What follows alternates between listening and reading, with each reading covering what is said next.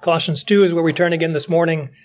The last sermon, hopefully, from this wonderful passage, uh, verses 8 through 15, speaking about our sure salvation in the Lord Jesus Christ. There's no question about the completeness of it, the exhaustion of it. Not that it's exhausting, but that it's exhaustive, and it there's nothing that somehow is outside of God's procurement. He has accomplished salvation for us. There's nothing we need to add to it. There's nothing, no one else that we need to look to to say, maybe, well, I need a bonus. I need an add on to this uh, salvation package that God provides to us. I need something else, some auxiliary uh, accessories or something just to make sure that, that things are going to work out as I expect. No, there's nothing, nothing needed in that.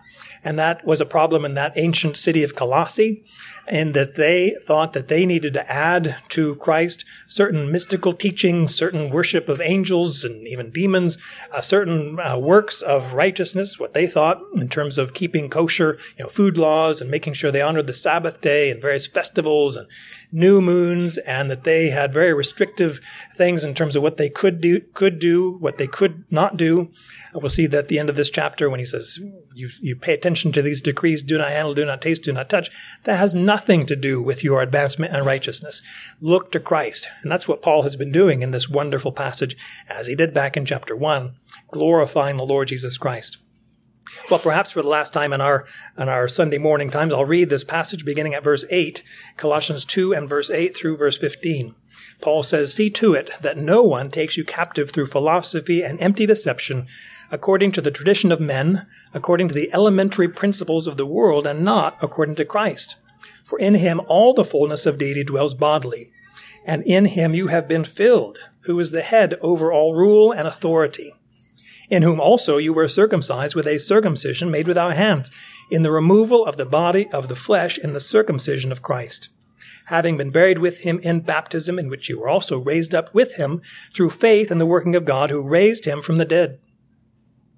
And you, being dead in your transgressions and the uncircumcision of your flesh, he made you alive with him, having graciously forgiven us all our transgressions having cancelled out the certificate of debt consisting of decrees against us, which was hostile to us. He's also taken it out of the way, having nailed it to the cross. Having disarmed the rulers and authorities, he made a public display of them, having triumphed over them in him. This verse 15 is where we'll be looking this morning. Backing up though into verse 14, the reason that verse 15 can happen is because of what God has accomplished in verse 14, and that is canceling, wiping out the certificate of debt, or which is to say, our fine, our penalty, the condemnation that was ours in, in God's righteous judgment because of our sinfulness, because of our wickedness, our rebellion against God. He canceled that out. It was all, it was hostile to us. It was condemning us because without, uh, or anyone who transgresses or violates even one commandment of God's holy law is, is guilty of everything. I mean, one mark against you is, is you're done. You're dead. And the wages of sin is death. And yet the gift of God is uh, righteousness is that gift which he provides to those who put faith in him. Notice it says that that, that canceled uh, debt or that canceled decree against us wasn't just set aside. It was taken right out of the way and it was nailed to the cross. It was Christ himself who became sin for us so that we don't have to bear God's judgment. Those who are in Christ don't have to punish, be punished for their sin. Christ himself suffered in our place and we can have forgiveness. Well, in, in the course of doing that, Christ accomplished salvation for us. He accomplished victory for himself, which also benefits us as well. Verse 15, a, a, corresponding reality of that having canceled out the certificate of debt is also this having disarmed the rulers and authorities. You think, whoa, having disarmed the rulers and authorities. He is the one, Christ is the one who has accomplished this. Now, there is, some people take this in various ways. Who is the subject of this verse? Which is to say, who is the one who's acting? Who is the, the, uh, the, uh, well, the actor behind all these these these actions. Is it God the Father? Is God the Father the one who disarmed the rulers and authorities? God, if I just take out the pronouns, God made a public display of them, those rulers and authorities, having triumphed over them in Him. Maybe some of your translations say in it. And we'll talk about that in a moment. But who, who is the one who's acting and who is him? Who is this one who's doing it? I think it's God the Father. If we backed up into uh, verse uh, well, this verse would be a good example. Verse 13 says, He, God the Father, I believe, made you alive together with Christ. God the Father never died. Christ, God the Son, died for us on that cross. God the Father made us alive together with Christ. I think God the Father is the one who's acting in these things. God the Father canceled out that certificate of debt.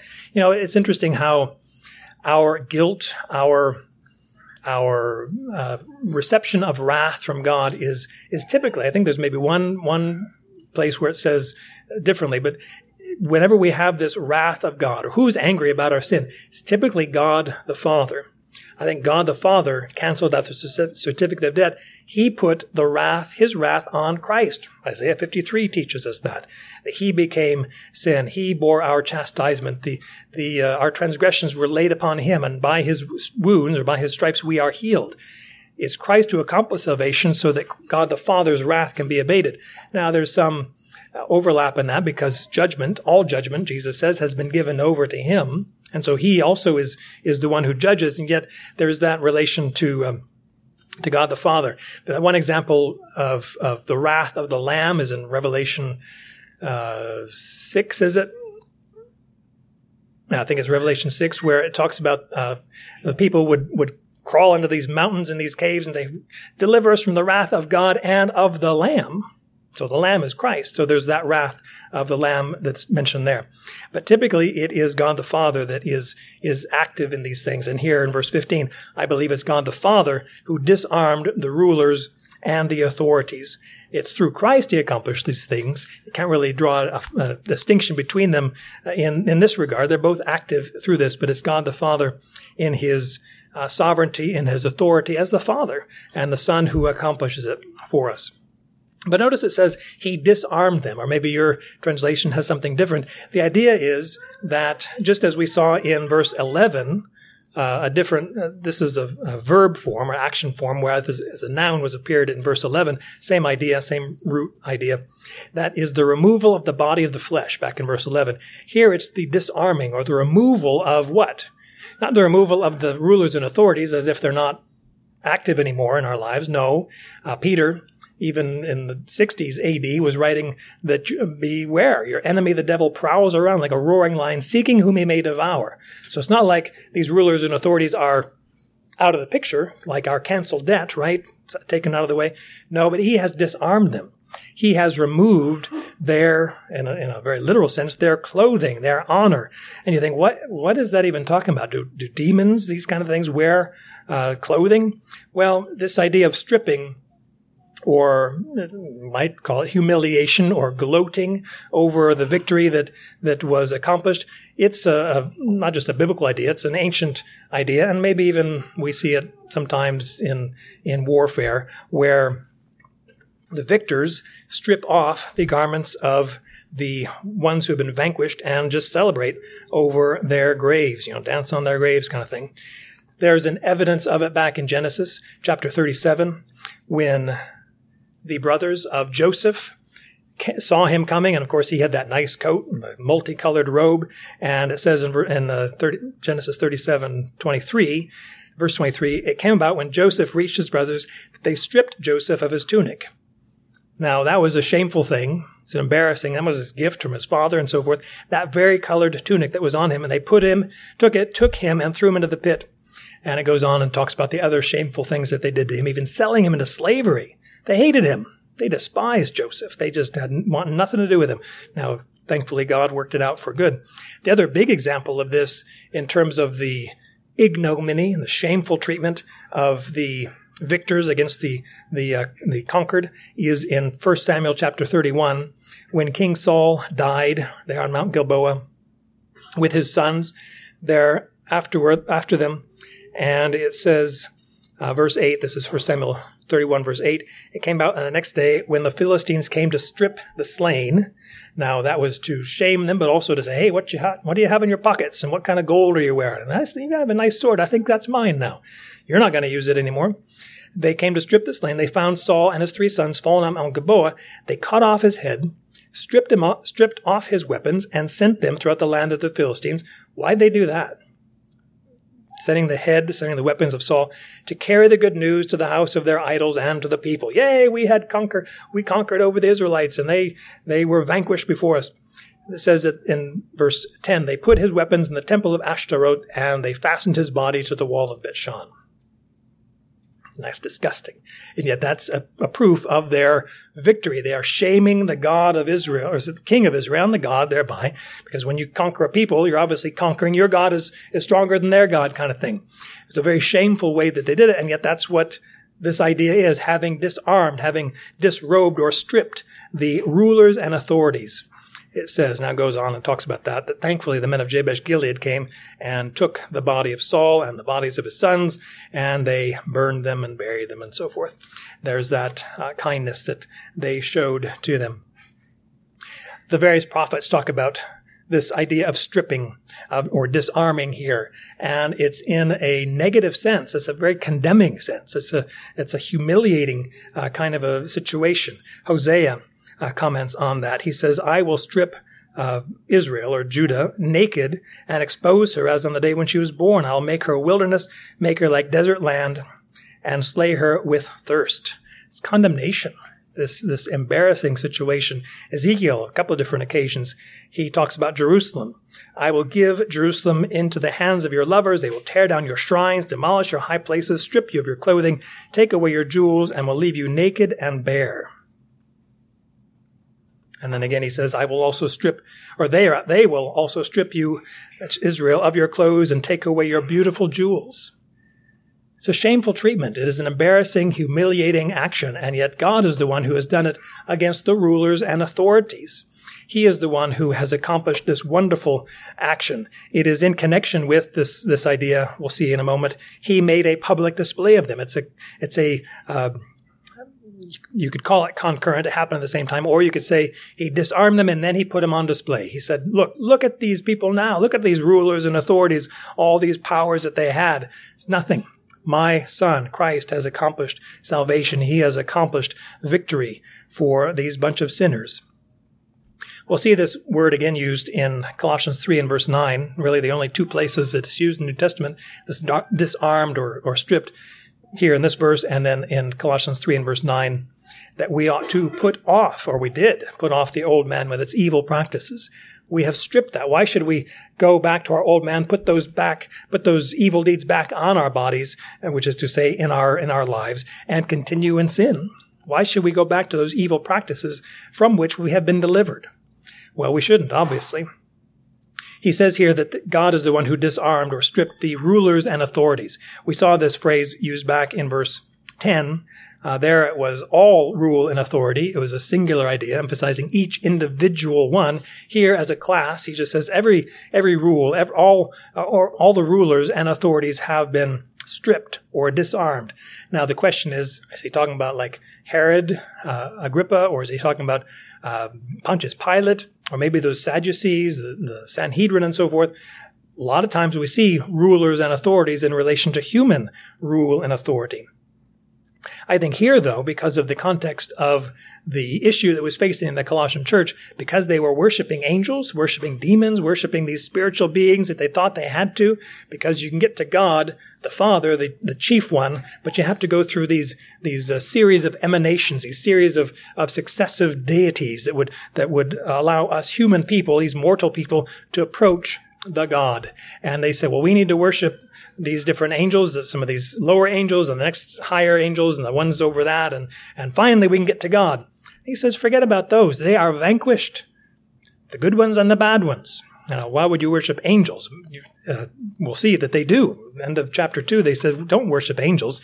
Get after, get after worshiping Christ, glory in Him. God is the one who has accomplished this disarming or stripping of these rulers and authorities, whether they're human, whether they're spiritual.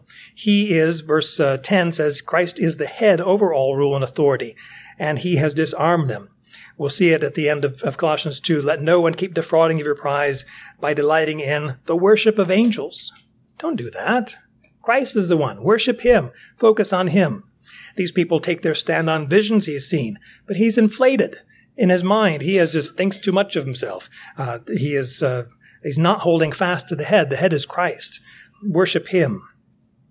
We can also see this, this combination of rulers and authorities in a, a corresponding passage. Remember when Paul wrote to the Colossian church, he also wrote to the Ephesian church or the church in Ephesus. He also wrote to Philemon. Those three letters, I think, are happening at the same time. I think Paul sent them at, by the hand of the same messenger uh, through these different cities. Now, Ephesus was about 100 miles or so from Colossae. Philemon was a resident of Colossae. And so, hey, I'm going to write these three letters and off they go. Anyway, he wrote Ephesians chapter 1 and he says, God brought about in Christ when he raised from the dead and seated him, this is Ephesians 1.20, seated him at his right hand in the heavenly places, far above all rule and authority and power and dominion in every name that is named, not only in this age, but also in the one to come. There's no reason for us to say, well, I think that I should worship some angels. I think I should worship, worship some demons. Maybe even humanly speaking, worship some saints, you know, saint this and saint that. And we have days for different saints and, and honor them and, and, and make sure, you know, please pray for me and help me and intercede for me. No, go to Christ. That's, that's where you need to go. Look to Christ, find your satisfaction in Him, find your assurance that you are accepted, not in Saint so and so, not in angel that and the, that and this. You are accepted in the beloved. You're accepted in Christ look to Christ, what he has accomplished for us. This reality of rulers and authorities, whether they're good angels or bad angels, it doesn't matter. He has, he's, he's victor over all these things. All angels, all demons serve and worship Christ. Do you know though, Satan is alive and well. That's the title of the book. Satan is alive and well on planet Earth. That book was written back in the 70s. And yet he is, is from the beginning the deceiver. He is the murderer. Jesus said he's the, mur- your father, of the devil. He was a murderer from the beginning and you want to kill me too. Well, he is the accuser of the brethren. He is the one who holds sinners captive. We saw that earlier. Don't let anyone take you captive through elementary things and, and uh, philosophy and all this stuff. Uh, but Satan wants to take believers captive through deception and falsehood. And he is the one who accuses us. Uh, we see that in Job, chapter 1 and chapter 2, that he is the accuser of the brethren. Uh, I think it was Peter who mentions that as well. Uh, and, and Revelation 12 it talks about the accusations that Satan levels against Christians, even. The, the difficulty with that reality is that his accusations typically are true, that we don't deserve life. We don't deserve forgiveness when he accuses of us of things, it's it's probably true. It's probably yeah, that's yeah, guilty. In which case, this thing back that we saw in verse 14, God canceled out the certificate of debt which against us. Yeah, Satan can accuse us of all these things, but that debt has been canceled. Christ paid for it. Don't be led, led away from the sufficiency, the completeness that we have in Christ.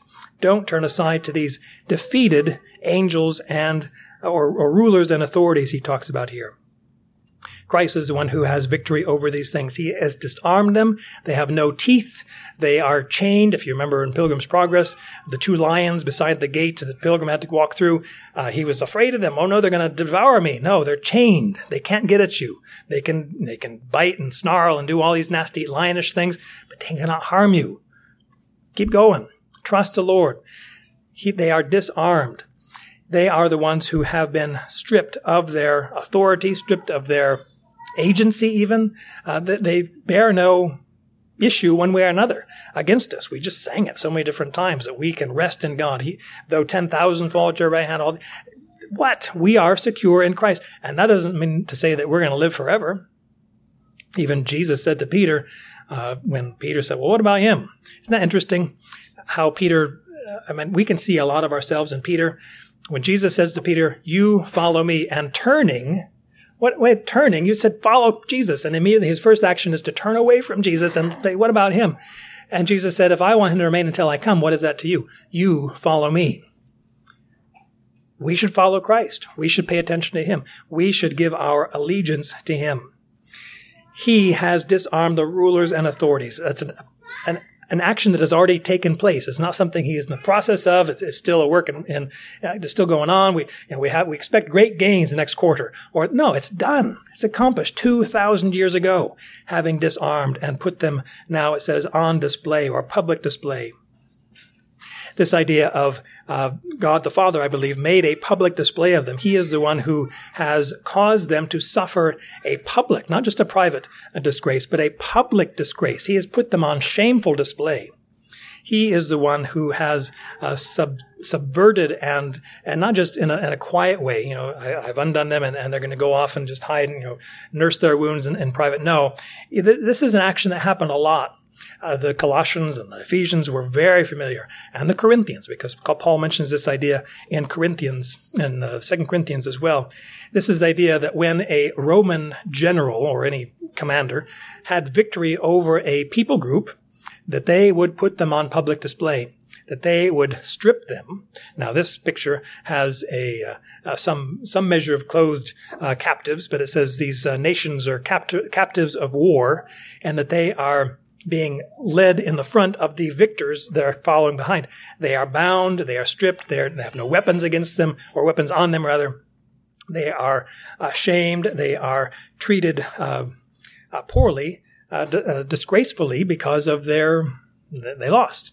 And so to the victors go the spoils, and they got all the spoils, and they led them captive. This is a parade that they'd have quite often because you know how often Rome had victory over the Germans and the and the just all manner of people. And these parades, these triumphal processions were quite common in Rome and other cities, I presume as well, that would celebrate the victory, the great power and prowess of Rome, yea, followed by a group of people who were carrying the crowns. It says, um, these are the crowns of the provinces that are given to the uh, triumphal commanders. Um, and you, if you look at the picture carefully, you can see that they're carrying crowns on gold and, and the precious stuff, you know, the, the spoils of the nation that they've conquered. Behind them are the, uh, I'm not sure exactly how that's to be translated, lectores laureati. I think it's uh, um, accomplished uh, policeman is the idea, lictor or commander. They have uh, these. Uh, they're carrying the uh, the fasces, the, the the bundle of of um, victory and and the, the authority, the strength that they have because of their their uh, commandeering of these Gentile of these nations. And then finally, you have this procession that they're carrying the the sweet aroma or the pleasant aroma of incense.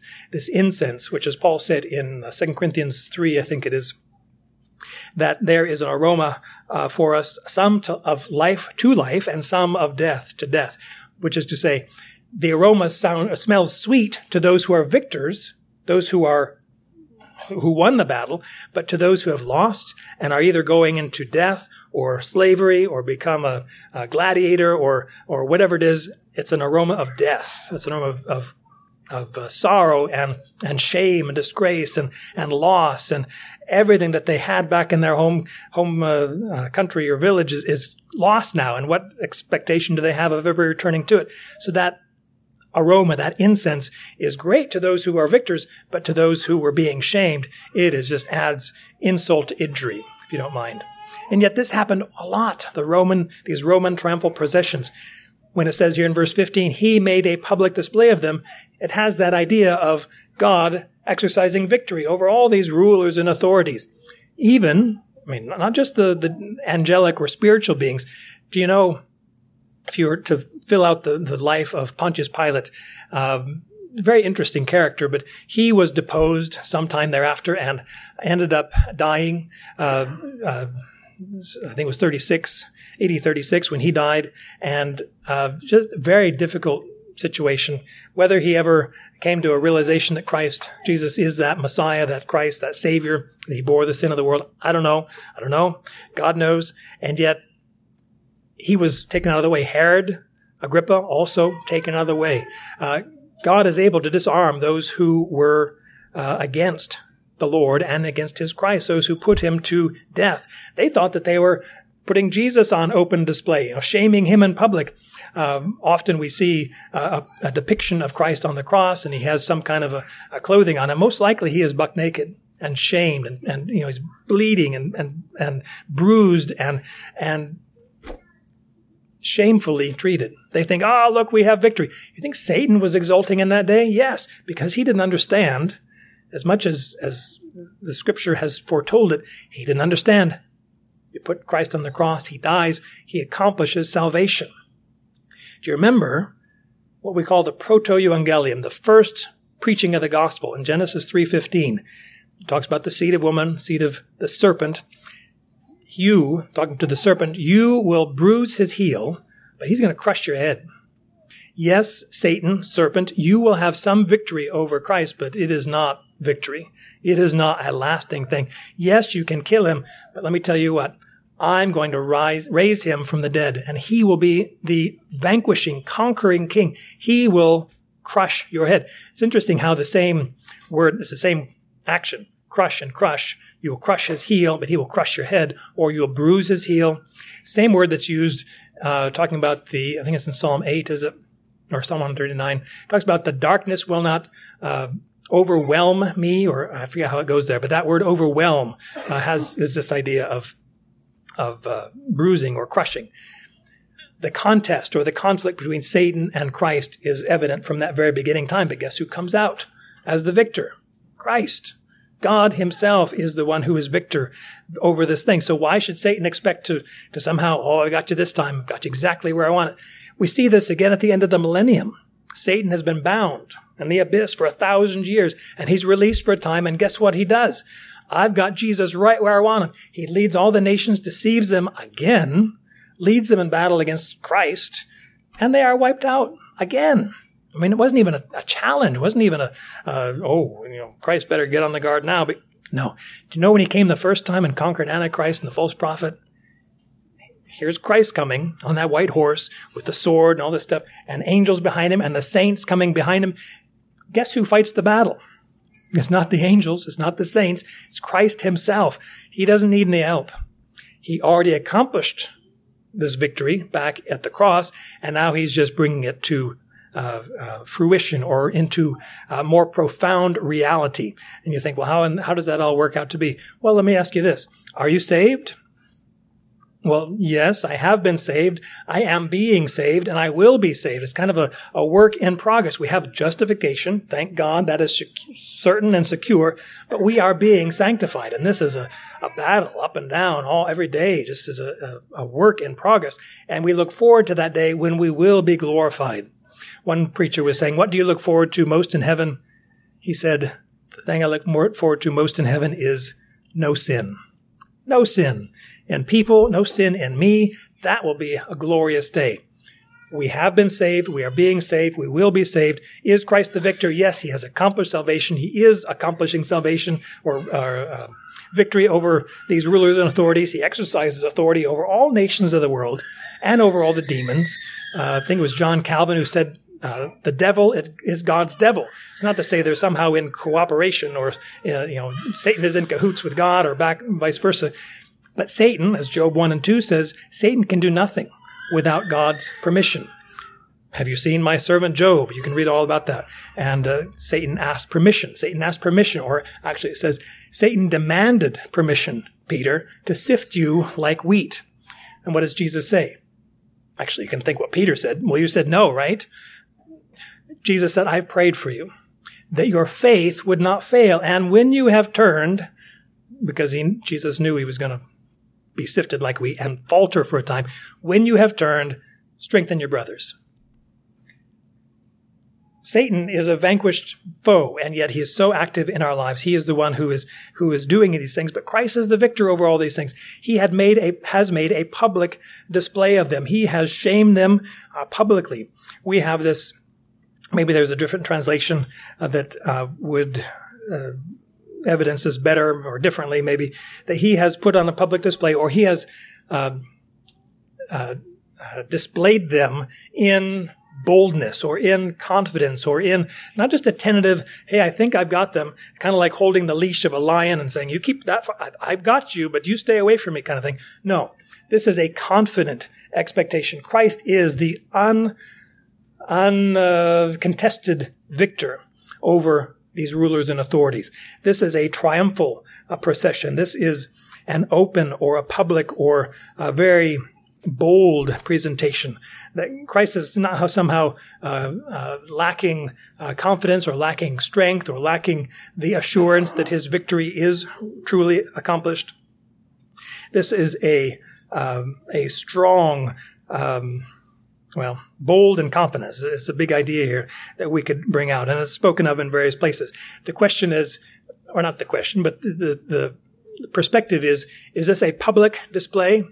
because not everybody sees the vanquishing of Satan and his dominions. Not everybody sees that the, all of our human rulers and authorities throughout the generations are under Christ. We don't acknowledge that God is the one who establishes kings and puts them down. We saw this in the Old Testament. Uh, part of the prophecy of Daniel, which is very specific. There are four kingdoms. Nebuchadnezzar, you're that great, wonderful, you're the golden head kind of thing. Babylonians and the Medio, Medians and the Persians will come in, and the Greeks will come in, and the Romans will come in, and then Christ will come. Well, who determined when the Babylon, Babylonians were over? You remember that writing on the wall? You have been weighed and found wanting, and you're you're done. Well, whose writing was that? It wasn't the king. It wasn't the enemy king. It was God writing on that. Well, he determines the boundaries of these kingdoms and he is the, the victor over all these things. We can trust in him. Human authority, spiritual authority, all under the headship of Christ. He made a bold presentation of them. He was not shy about it. He was not somehow, um, uh, oh, don't don't worship me, don't honor me. I, it was barely nothing. I was barely just a trifle of of victory. No, he is there all worship, all honor, all authority belong to Christ. That's what we saw in Revelation 5, you know, all the, these angels and everybody bowing down to the lamb that was slain. And he is worthy of all these wonderful uh, accomplishments and the praise that is given to him. And so when he makes a public display of his enemies, you better partic- participate in it and say, worship the Son. Uh, Philippians 2, we, we sang about in one of our hymns that at the end day, when he comes in his victory, every knee will bow, every tongue will confess that Jesus Christ is Lord to the glory of God the Father. He is celebrating this triumph. Uh, here it says, having triumphed over them through him. This is the idea of that triumphal procession. He, this is the idea of a, a, a, a boasting, but not if there's one thing that God the Father, I mean, there's not, there's many, there are many things that God the Father can do that we cannot, but if there's one thing that maybe seems wrong in our, our lives, which it is true, it's never wrong for God to do this, and that is to boast in yourself. We have no reason to boast. In fact, we have every reason to be humble. We have every reason to admit I am less. I am not enough. I am insufficient. I am insignificant. You know, if, if Dr. Martin mentioned it last time. If, if all the nations are like a drop in the bucket, what am I? Part of a nation, less than a drop in the bucket. There's so much or, or so little about me that matters. And yet God in his love and his kindness uh, showered his love upon me. But Christ is worthy of these things. When he says, I am God and there is no other, worship me, Isaiah 45, and don't turn aside to these other, these false gods. Worship me. God is the one, because of who he is, he is the great I am he has full reason and full right to boast in himself, to seek glory, and to be even a jealous God. That he does not, remember the Ten Commandments? Those first ones have to do with you shall have no other God before me. Can I just have this one God? I mean, it's just a success. Can, can there be one that's kind of, uh, right, parallel? No. No other gods before me and even other than me. You worship me. He is a jealous God. He is a consuming fire. He is, uh, he wants us. He wants our attention. He wants everything about us. So when he has this triumphal procession, when he has this triumph and boasting in it, it's right. It is good and right. And for us to worship Christ, that is the right thing that we should do, honoring Christ in his victory. Notice it says, He has triumphed over those, over them, those rulers, and authorities. They are, the, the victory is accomplished, and we have assurance that it will come to pass in our experience, experientially. It is a reality in terms of God's uh, economy, and yet we don't see everything subjected to Him yet. Uh, 1 Corinthians 15 talks about that, that um, even God the Father says to His Son, Psalm 2 says, Sit at my right hand until I make your enemies a footstool for your feet. We don't see everything subjected to Christ yet in that ultimate sense. And we don't see death. Death is that last thing to be conquered, last thing to be uh, exercising his victory over. But we see this reality. It has happened. He has triumphed over them in Christ. Now, again, your translation may say in it. And truly, that's a, a valid translation. Some would say that uh, that he's saying, having triumphed over them in that canceled certificate of debt, that because our sin debt, the penalties that was due us, was canceled, we have victory. Because Satan has no more grounds, no more uh, authority to condemn us. We have been we've been declared guiltless or innocent, and so he has no reason, no uh, no ability, no um, uh, dirt on us. I mean, God knows the dirt, and He says Christ has taken that dirt away. He has taken that guilt away. Christ, uh, Satan has been left empty. He has no reason to boast. Some people regard uh, this triumph as something that accompli- was accomplished in it, meaning the cross. We see that back in the previous verse, having nailed it to the cross. So the cri- cross is that time when that triumphant triumph was announced or pronounced or accomplished. Some would see it, and I would probably see it this way, that not to say that either of those other two ideas are incorrect. I think they they flow into the reality that it's Christ. He has triumphed. God the Father has triumphed in Christ. Christ accomplished salvation on the cross. He is the one who canceled sin. But we, we don't look to the cross. We don't look to that piece of wood. We don't look to the nails that secured Jesus' body to the, to the tree.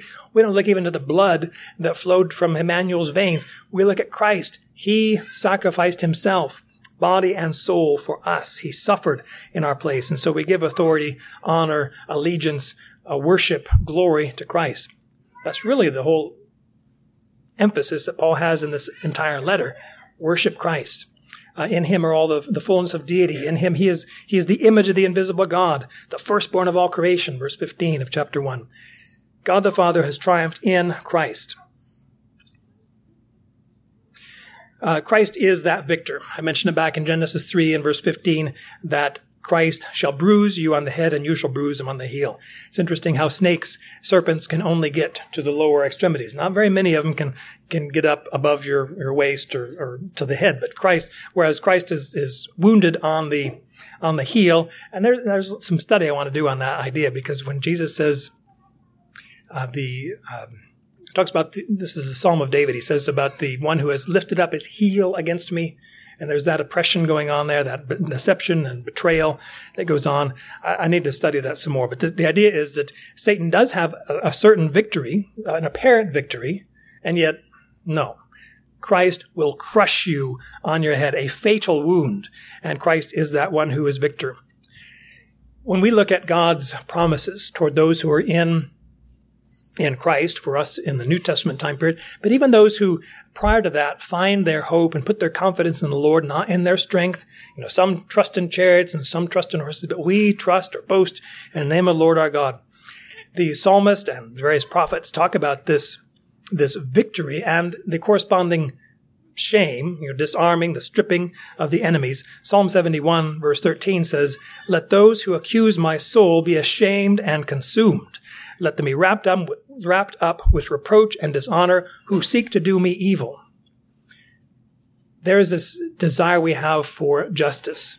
And you think, even in the, in the, uh, the, in eternity, when the souls of the tribulation saints and others who have been martyrs for Christ, they ask the Lord, and ask him quite often, How long, O Lord, until you give justice against those who killed us? There is the, when we think when you're in heaven, you don't remember all these things. No, and they were quite aware of what was going on. And they knew on earth that, that justice had not been meted out yet. And so this concern for justice, concern for uh, vindication is quite evident, partly because God promised it let them be wrapped up with reproach and dishonor. Psalm 109 says, This is the reward of my accusers from Yahweh, and of those who speak evil against my soul. Let my accusers be clothed with dishonor. Let them wrap themselves with their own shame as with a robe. We see this idea of stripping and disarming, and, and not just stripping, but also then clothing with shameful things, uh, uh, clothing themselves with, with shame as with a robe.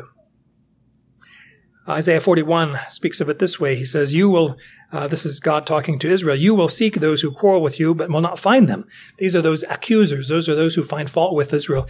You will seek for them, but you'll not find them. Those who war with you will be as nothing and non-existent. For I am the Lord your God, who upholds your right hand, who says to you, Do not fear, I'll help you. Do not fear, you worm Jacob. Oh, like, oh, that's kind of derogatory. Well, it's true. You worm Jacob, you men of Israel, I will help you declares the Lord, and your Redeemer is the Holy One of Israel. That's good news. Our Redeemer is not some man like us, not like a Samson, not like a, a Samuel even, the last judge. This is the Redeemer, the Holy One of Israel, who has accomplished salvation for us. That, that's, that's good. He says in, in Isaiah 45 verse 16, they will be put to shame and even humiliated. All of them. These rulers and authorities who accuse us.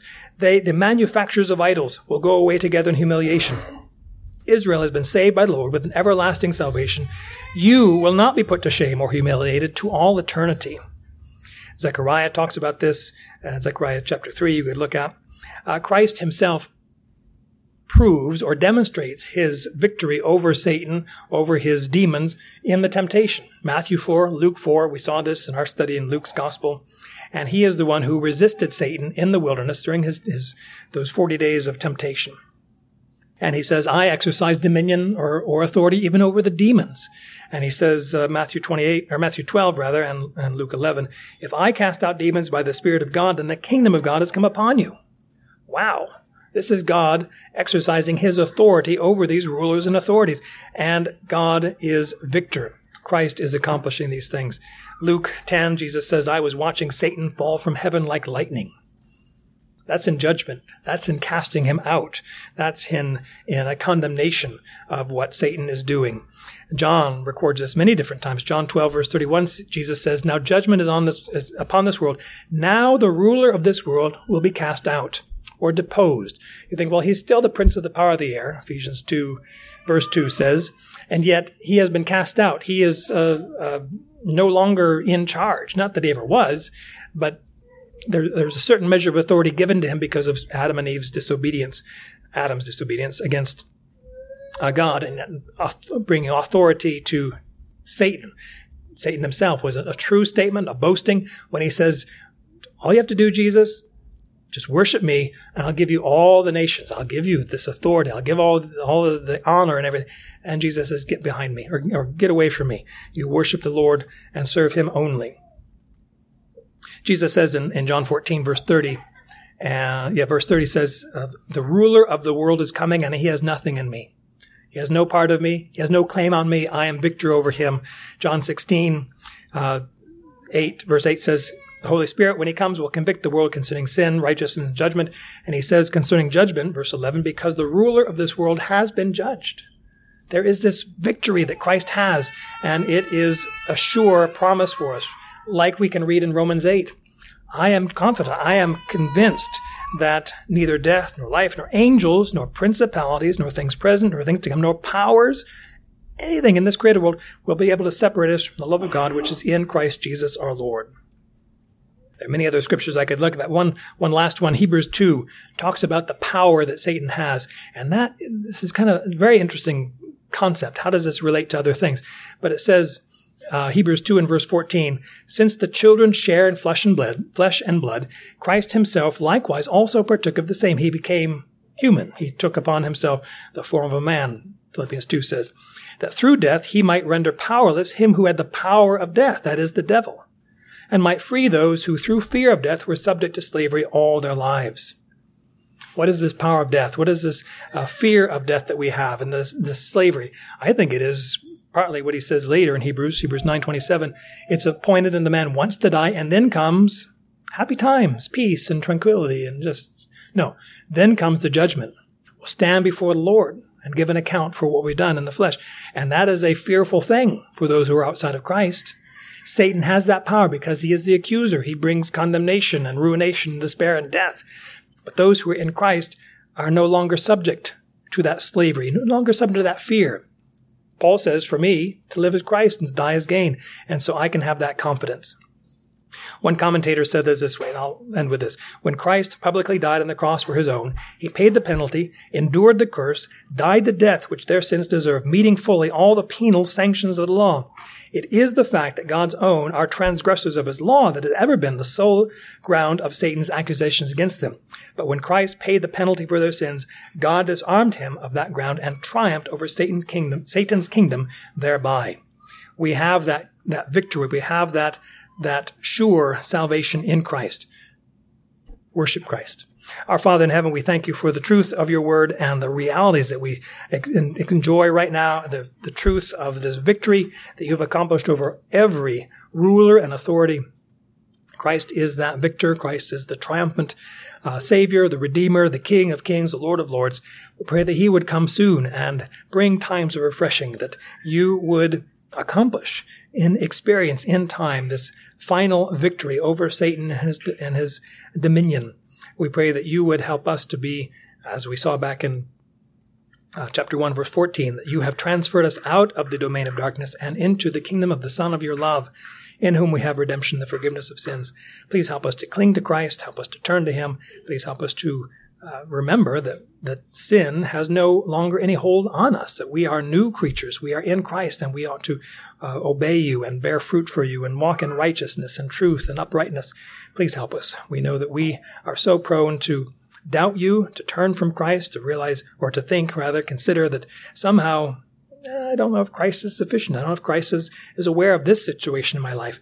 Please help us to trust you. Please help us to have a childlike faith even when we think we are somewhat sophisticated or we know better than you. Please help us to be simple uh, before you, to trust wholly in you, wholly lean on Jesus' name. Please help. We pray in Christ's name. Amen.